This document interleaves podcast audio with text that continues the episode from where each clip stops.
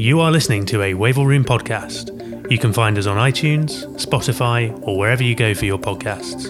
But if that's not enough for you, head to wavellroom.com where you can read our articles, you can follow us on social media, where you can come and join us at one of our live events. In this podcast, we talk with Guy Plopsky. Guy is a political and military analyst based in Israel with a focus on air power, Russian military affairs, and the Asia Pacific. Guy wrote an article for the Wavell Room recently, jointly with Roger McDermott, who is a visiting research fellow at King's College London's War Studies Department. In this podcast, we talk to Guy about his recent article on Moscow's perspectives on stealth technologies and find out more about the reason why Russia downplays the West's developments in stealth, struggles to deliver its own high-precision stealth technologies, and his perspectives on the decision from Turkey as a NATO member and purchaser of the F-35 to also choose to purchase Russian export variant S-400 air defense systems. Enjoy. So, Guy, if we could start with a little bit more information about you. My background actually is I hold a master's in international affairs and strategic studies from Tamkang University, Taiwan. My primary areas of focus was Russia and the Asia Pacific region and air power and just Russian military affairs in general. My parents are originally from the Soviet Union. They immigrated to Israel in the 1970s. So when I was young, my grandparents spoke in Russian to me, and I thought it would be useful to integrate the Russian language skills with something that interests me in international affairs and in military studies. And so because there's a lot of information in the Russian language, in Russian military literature, etc., that's not available in English. There's often a lot of interesting things there that you can really use to offer, I guess, more insight or more in-depth analysis of certain matters. Do you find some things don't translate well, some terms and some concepts? Yeah, I think there are, often terms and concepts are not translated directly, and often they're used for a very long time in government, in official Western government documents as well, even though the literal translation isn't necessarily very accurate.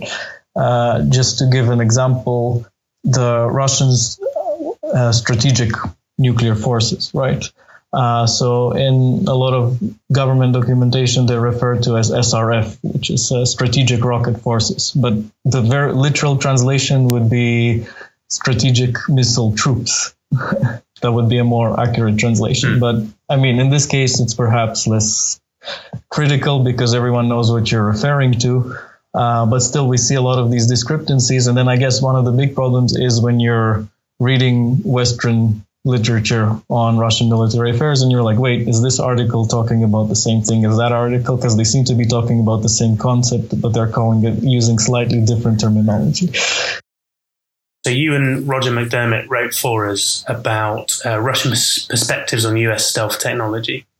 Yes. Do you think you could sum the article up for us? We basically looked at it in a chronological way. So we start off with the late 1980s when stealth was, the F-117A Nighthawk and the B-2A Spirit stealth bomber were being developed. And we sort of wanted to see if already back then the Soviets had anything to say on the matter. And then, of course, the Gulf War, because the Gulf War wasn't actually the first major combat operation where stealth was used. The F-117A Nighthawk was first used during the 1989 Operation Just Cause against Panama, but the Gulf War was really the first time where it was used on a wide scale, and it was used against an adversary that actually fields a functioning integrated air defense system. And then we look at Russian commentary in the early 2000s, because that was around the time where the JUCAS program, the Joint U.S. and Navy Unmanned Aerial Combat System program, was under development. It was later the Air Force later dropped out of it, and it underwent major changes, and today it yielded the MQ-25 Stingray. But back then, it really seemed like they were on the path to fielding some kind of unmanned combat aerial vehicle, which we may see in the future anyway, so likely to see in the future anyway. So it was interesting to see Russian commentaries on stealth around the mid-2000s. It was also the time where the Raptor was entering operational service, and the Joint Strike Fighter was becoming more mature. So we wanted to see that, and of course, then we go and we look at the most recent now, which is the reason. The reason we chose to write it now is because I like to call it that we're sort of in a transitional period when it comes to stealth, because it's maturing. It's going from being a niche U.S. Air Force capability to something that's, first of all, becoming more widespread within the U.S. Air Force. It's going to other services, so the U.S. Navy and the Marine Force are beginning to use it. And it's also going to other leading Western Air Forces. So, of course, the Royal Air Force, the Israeli Air Force, the Japan Air Self-Defense Force, Republic of Korea Air Force, etc., etc., many other European Air Forces as well. So, this proliferation of stealth in the Western world, it's happening thanks to the Joint Strike Fighter program. So it's interesting to see sort of if we wanted to see if there are more Russian commentary on the matter, because stealth is really going from being a niche capability to something more mainstream. And also, as we know, the US is working on a new stealth bomber, the B-21. So that's going to qualitatively and quantitatively expand the US stealth bomber force in the future. And also, there are other ongoing unmanned air. There are also other projects. For example, we had the British and we had the French unmanned aerial vehicle programs, and which are also, there's research being done in this field. The U.S. also in recent years, we, in the media hear about all kinds of covert unmanned aerial vehicle programs like the RQ-170 Sentinel, and there's also rumors about the RQ-180. So we're really in this period where stealth is becoming more and more widespread and more mainstream, and so we wanted to see what Russia has to say on the matter. And we're in this transitional period, but it doesn't seem that the Russian view has changed much. Yeah, it actually seems to have become, I would say, even more. At least the tone seems to be very aggressive, very anti-stealth. Seem to project a lot of confidence in their own military systems. A lot of confidence that the systems they have can counter it, or the upcoming systems will be able to deal with it effectively. And as we mentioned in the article, we think one of the reasons is that Russia itself doesn't have high-end stealth fighter, and not necessarily fighter, or just any stealth aircraft in general. They have the Su-57, which it has a low radar cross section relative to fourth generation fighters, but it's nowhere near the F-35 and the F-22.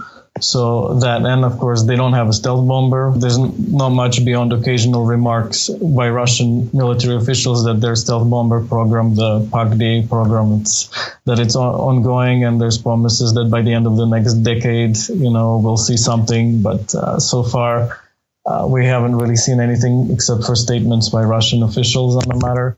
And now they recently unveiled their stealth unmanned combat aerial vehicle, the Hotnik, the Hunter, which again is a rather crude design. It's probably not the final design. It's going to undergo a lot of other modifications. But in general, the Russian defense industrial base doesn't have the high precision manufacturing capabilities that the United States does, that the West does.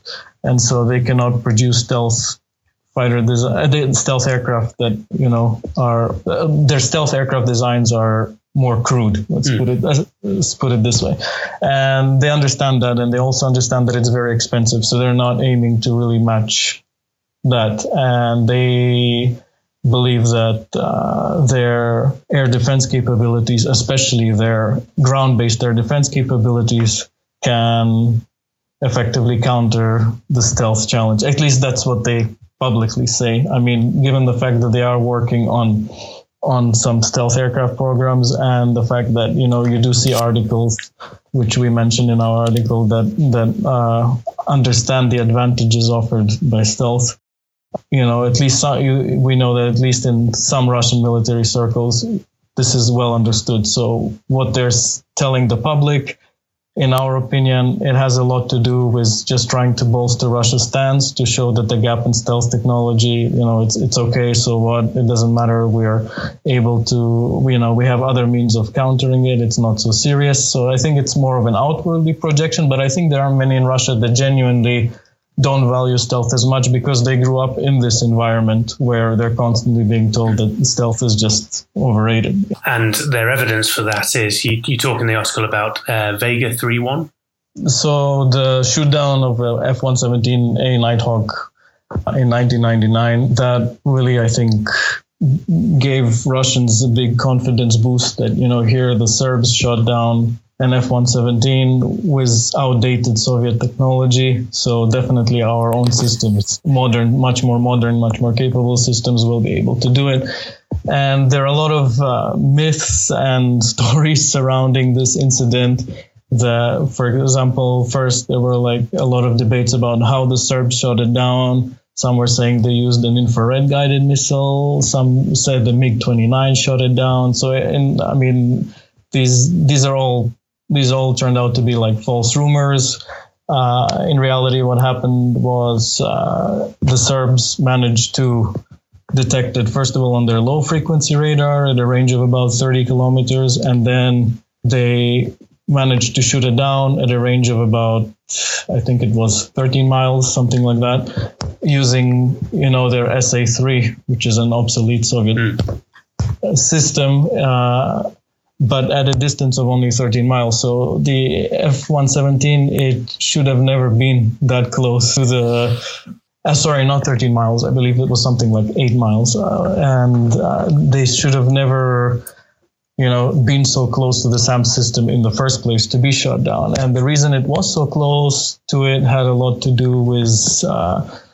you know, some serious mistakes made on NATO's part, which the inbound and outbound flight routes assigned to the aircraft were similar. And the Serbs, they had observers outside Aviano Air Base who would like notify when an aircraft take off. So the Serbs had a generally good idea where NATO aircraft would be. They also listened to unencrypted NATO radio chatter. So yeah, they had a good idea of where NATO aircraft would be. And NATO on its part also, I mean, it didn't coordinate electronic warfare assets effectively with its stealth aircraft fleet. If you synergize electronic warfare with stealth, you really achieve better effect. It's important. So stealth reduces the range. Stealth aircraft can be detected at much shorter ranges, but they can still be detected. So they need to make sure they don't come too close. And in this case, it was really too close to the SA-3. And it's a one-off incident. And SAM battalion that shot it down, which was commanded by Zoltán Dani, the 3rd SAM battalion of the 250th Air Defense Brigade, you know, they were the only ones that actually shot down manned NATO aircraft during the conflict. They shot down an F-16 later on as well. So they were the only ones. So it was really clever use of tactics on their part. They maintained strict emission control. They constantly relocated the battery. They used decoys, etc. So I think today when NATO planned for that, they need to... for plan for combat operations, you know, always assume that the opponent facing you is someone like the 3rd Yugoslav SAM battalion. Yeah. So it was really a kind of like one-off case where, you know, poor use of tactics, shouldn't even have been so close to where it was. And one other reason that, you know, the Russians often use this incident is because when you read Russian journals, there are a lot of articles in authoritative Russian journals that actually claimed that more than one was shot down, and these, but which is false. It's simply not true. They based the report on reports by the Yugoslav government or by some media reports, etc. Some even claim that an F-117 was shot down during Desert Storm, which is also not true. So, in the mind of a lot of Russian analysts, you know, more than one was shot down, which again is not true, but for them it reinforces this notion that, you know, stealth is very vulnerable. So flashing forward, because that was in Vega 3-1, that was in 1999, yeah, 1999. Almost 30 years ago. Actually, this year, sorry, almost exactly 20 years ago, as of a few months ago.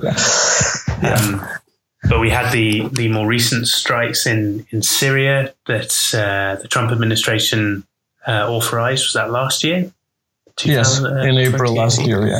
And those are the ones, again, we had a lot of Russian statements that came out of that, that they shot down a lot of the incoming stealth cruise missiles. The April 2018 strike, it consisted of non-stealthy Tomahawk missiles and stealthy Storm Shadow and JASSM missiles. I mean, the Tomahawk, it has a relatively low radar cross section, but it's not stealth. Whereas the Storm Shadow and especially the JASSM, they're highly stealthy missiles. And yeah, I mean, the Russians come out and make these outlandish bombastic claims, but there's really very little to show for it. You know, what they displayed that they claim to have shot down. Yes, it seems that there were maybe a few missiles that were hit, but that's about it. And if you look at photos, you know, the Barza Center, Research and Development Center, which was hit, it's completely obliterated. And again, there's no evidence to support their claims. And as we mentioned in the article, the stealth cruise missiles is another something that is, you know, doesn't receive enough attention or appreciation in Russian military literature. And we believe that the reason for that is that if you look at sort of what Russia perceives as a threat, they very frequently discuss high precision weapons, developments in unmanned aerial vehicle technology, C4ISR, weapons, what they call weapons based on new principles, which is, you know, I guess it's a fancy way of saying laser based weapons and kinetic energy weapons. They, and also hypersonic weapon systems. And when it comes to high precision weapons, they often discuss cruise missiles. But the cruise missile which they discuss the most, which features most prominently, is the non-stealthy Tomahawk cruise missiles. There's seldom discussion of other cruise missiles. And I think the reason they focus so much on the Tomahawk, there are two reasons for that. First of all, it's by far the most widely used cruise missile. It's been, you know, since 1991, over 2,000 have been fired in combat, in various combat operations.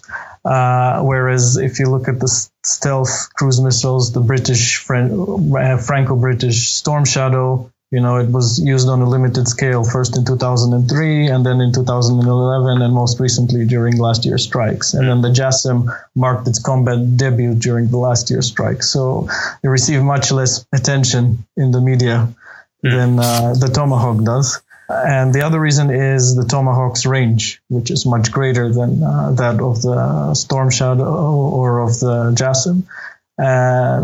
Russians, they talk a lot about range because Russia is a very big country. And they often estimate the range of the Tomahawk to be greater than what official U.S. Navy sources state. From their point of view, the Tomahawk sort of gives the U.S. this capability to reach really deep inside Russia. When it comes, the Tomahawk, it's a sea-launched cruise missile. So, for example, if it's launched from submarines or warships, a couple of 100 kilometers from Russia's shores, it can reach really deep inside Russia. In this context, they sometimes talk about the B-52, which is the conventional air-launched cruise missile, but that cruise missile, it's not highly stealthy, and the B-2, they don't consider it survivable enough to really approach close to Russia and launch it. And the ironic thing about this is you really don't see any appreciation of the fact that, you know, penetrating stealth bomber can carry the JASSM or JASSM ER, which will be integrated onto the B-2 and B-21 as well, and really use that to strike any point within the Russian Federation. There's no appreciation of that, nothing at all. So it's which is kind of ironic. And also when they talk about tactical aviation using high precision weapons, again, they haven't seen like serious discussion of where they specifically identify air-launched cruise missiles. There's no distinction that air-launched cruise missiles that have been integrated on tactical aircraft make the tactical aircraft much more versatile. They allow them to, not strike maybe as deep as the Tomahawk, but they can still strike pretty deep inside. At least I'm talking about areas that, Russian regions that border NATO, for example, or Crimea. They can easily strike targets in these regions without having to enter Russian territory. And of course, because these cruise missiles are highly stealthy, they can also strike the most heavily defended target. But again, there's no distinction, specific identification of this challenge. And now you have the JASSM ER, which is being integrated on various platforms, and which has much greater range, which will allow non-stealthy aircraft to really reach even deeper. And you have the upcoming JASSM XR, which will have even greater range. So there's no serious reflection on that, no serious appreciation of this challenge, which is ironic, but I think again goes back to the fact that stealth cruise missiles are really highly stealthy cruise missiles are a really relatively new thing, and that hasn't been widely used in combat yet. And also combine that with, the dismissal of stealth, and that's why you get this kind of you don't get any sort of special attention to that. It's just kind of mentioned in the broader context of things.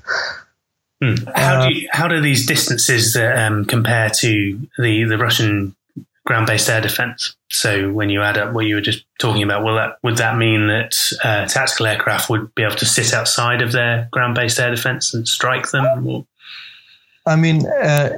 In the West, generally, when you see a lot of articles where they kind of take the S-400 and they just draw a big circle around it, and they're like, here, everything inside this area. Oh no, And the JASSM, I think the JASSM has a range of about 370 kilometers. So they're like, if you look at that, it seems like it's not enough, because if the S-400 can reach out to 400 kilometers, then yeah. But the circle, it just shows the maximum range of the surface-to-air missile employed by the system in question. It doesn't, it says nothing about the missile's capability or the system's capability against a given target. So for every given target, it really varies, because if you're trying to shoot down an AWACS, then maybe this circle is applicable. An AWACS flying at medium to high altitude, that maybe this circle you can hit it maybe from about 400 kilometers. But if even a non-stealthy tactical aircraft, it can fly low, it can have standoff jamming support, which will significantly reduce the range at which you can detect and then begin to try to engage it. So this is something that's often overlooked. So as we note in the article, rather than having just drawing circles around systems, it's better to look at it as let's say, depending on the systems in question, and also it's more beneficial to look at how these systems actually fit in with sort of the greater integrated air defense system, because we always talk about the S-400. You see a lot of articles talking about the Panzer S-1, but there are a lot of other things that make up an integrated air defense system. You have, of course, surveillance radars. You have Russians are making heavy use of electronic warfare systems. They have a wide range of electronic warfare systems. Roger has written on that extensively. And another key element in the Russian integrated air defense system that's sort of often overlooked is what the Russians call automated control systems, which are company, battalion, regimental, divisional level command posts, and also in the case of the ground air defense troops of the ground forces, they have air defense brigades or brigade level command posts that sort of tie all these other systems together to make this system an integrated air defense system. So these are crucial nodes that would be attacked in the event of conflict. And this will also greatly affect the performance of any single, SAM unit. And so I think we need to be looking more at that and less at concentric circles. Of course, it's important to know the ranges of the missiles, but as I said before, it really varies based on the use of tactics, based on the platforms in question. So it's not a really effective, it's not a really useful way of looking at it. And if you want to draw circles, I think a more effective way to look at the Russian integrated air defense system is to look at it as a kind of onion. Onions have layers. So you have the outermost layer, the innermost one, etc. But again, these layers, they vary based on the target in question. On the point of Russian air defense, I think also one thing we need to also take into consideration is the Russian fighter aircraft inventory and also the Russian surface-to-air missile inventory. It's a fraction of what it was 30 years ago, a small fraction of what it was. And yes, Russian territory has shrank. Russia was by far the largest subject of the Soviet Union. So they have much less assets to defend a given territory. So what they've done is they've concentrated their air surface-to-air missile systems around key sites, important areas. Moscow, of course, is protected. The Moscow area is protected by 2 air defense divisions. It's one of the most heavily defended capitals in the world. And you have Kaliningrad, and now you have Crimea, which is kind of being turned into a fortress as well. So areas where they value the most, or where they see as possibility of these areas being attacked, they concentrate their surface-to-air missile defenses there. And then you have also the fighter aircraft force, which can be assigned to support different. They also deploy fighter aircraft in those areas to work alongside the ground-based air defenses and create these areas where you have a large concentration of air defenses.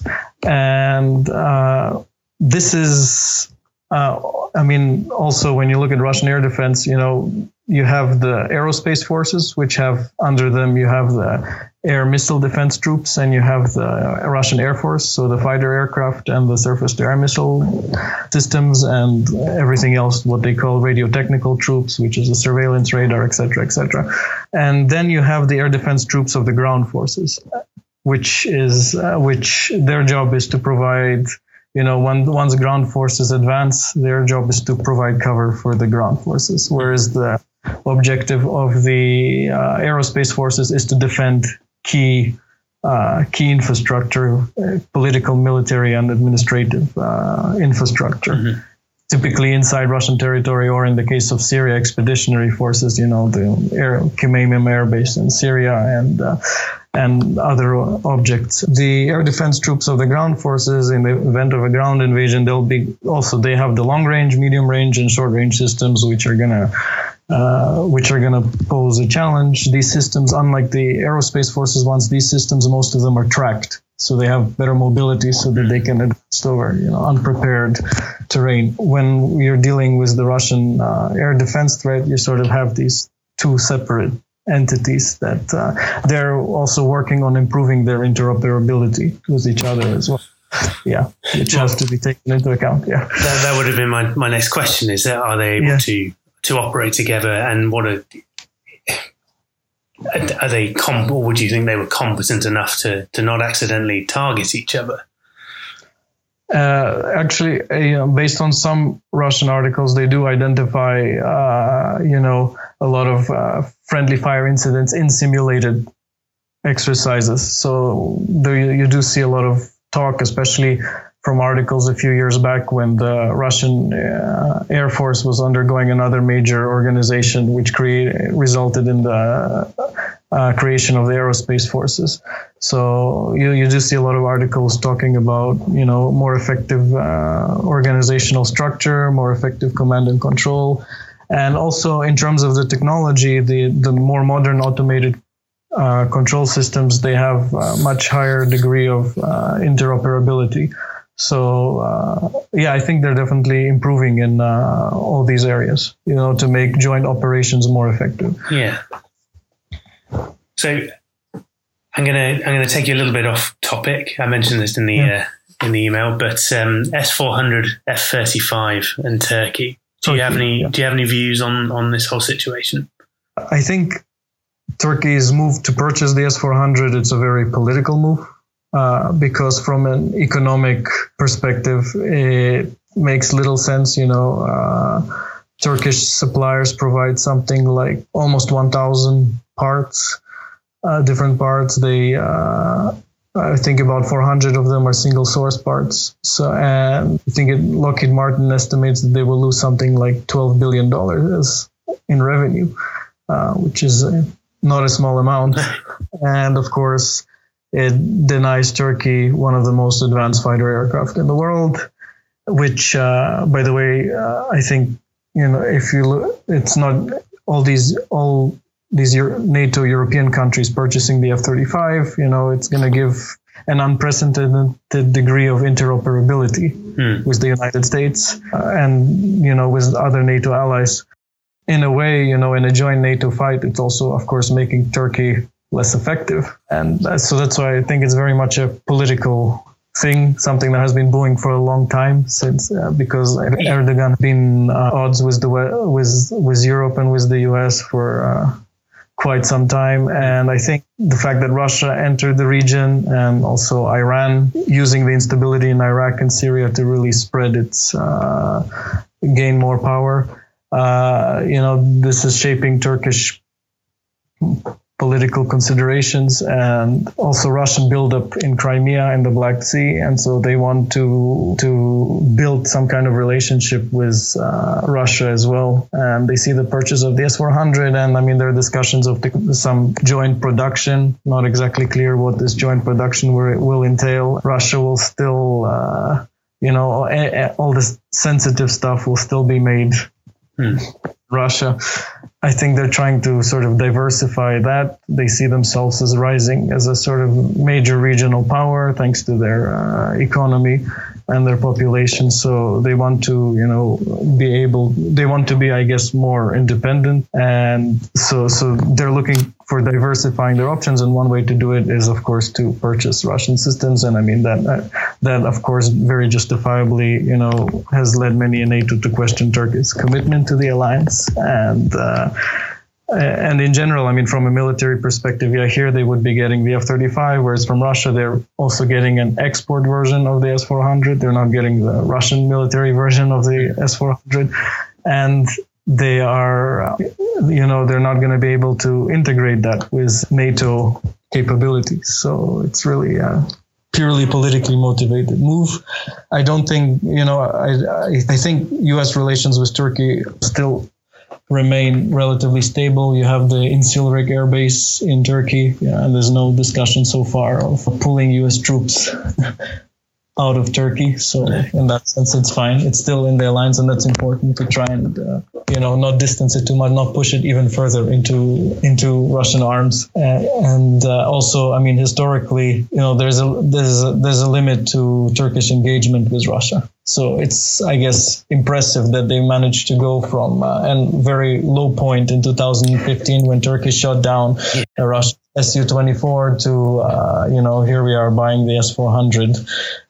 But there is a limit to their engagement. And I think that will also keep Turkey dependent on NATO as well. And there are many in Turkey who want to continue, don't like the idea of buying the S-400, that they think it's a mistake, they think it's politically motivated, and they want to have a very strong partnership with the rest of NATO. So this is also something to take into consideration, that it's not everyone's point of view in Turkey. There are many who are opposed to this idea. Thank you for listening. The Wavell Room is free to use, but it's not free to produce, so head down to wavellroom.com and maybe donate us some money so that we can keep going and keep creating that content that we know you love.